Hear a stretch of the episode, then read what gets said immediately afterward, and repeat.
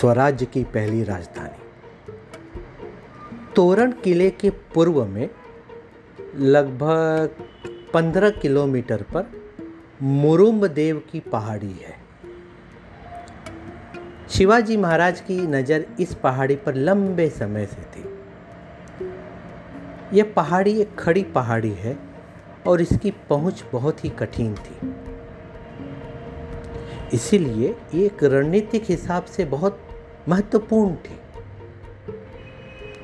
वास्तव में आदिल शाह ने इसको समझा था और इस पहाड़ी पर एक किले का निर्माण भी शुरुआत किया था। पर मुश्किल कार्य की वजह से उसने उसे आधे में छोड़ दिया और वो अधूरा था। यह पहाड़ी भी अच्छी तरह से उसने संरक्षित नहीं की थी। शिवाजी महाराज ने इसे कब्जे में लेने का फैसला किया। एक दिन शिवाजी अपने चुनिंदा साथियों और उनके अनुयायियों के साथ पहाड़ी पर चढ़ गए और आंशिक रूप से पूर्ण इस किले को अपने कब्जे में ले लिया।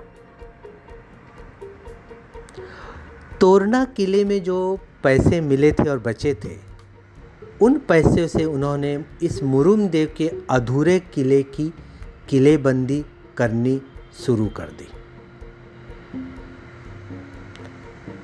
पत्थर के राजमिस्त्री बढ़ई लुहार, पानी ले आने वाले, अन्य मजदूर सभी लोग इसमें व्यस्त हो गए।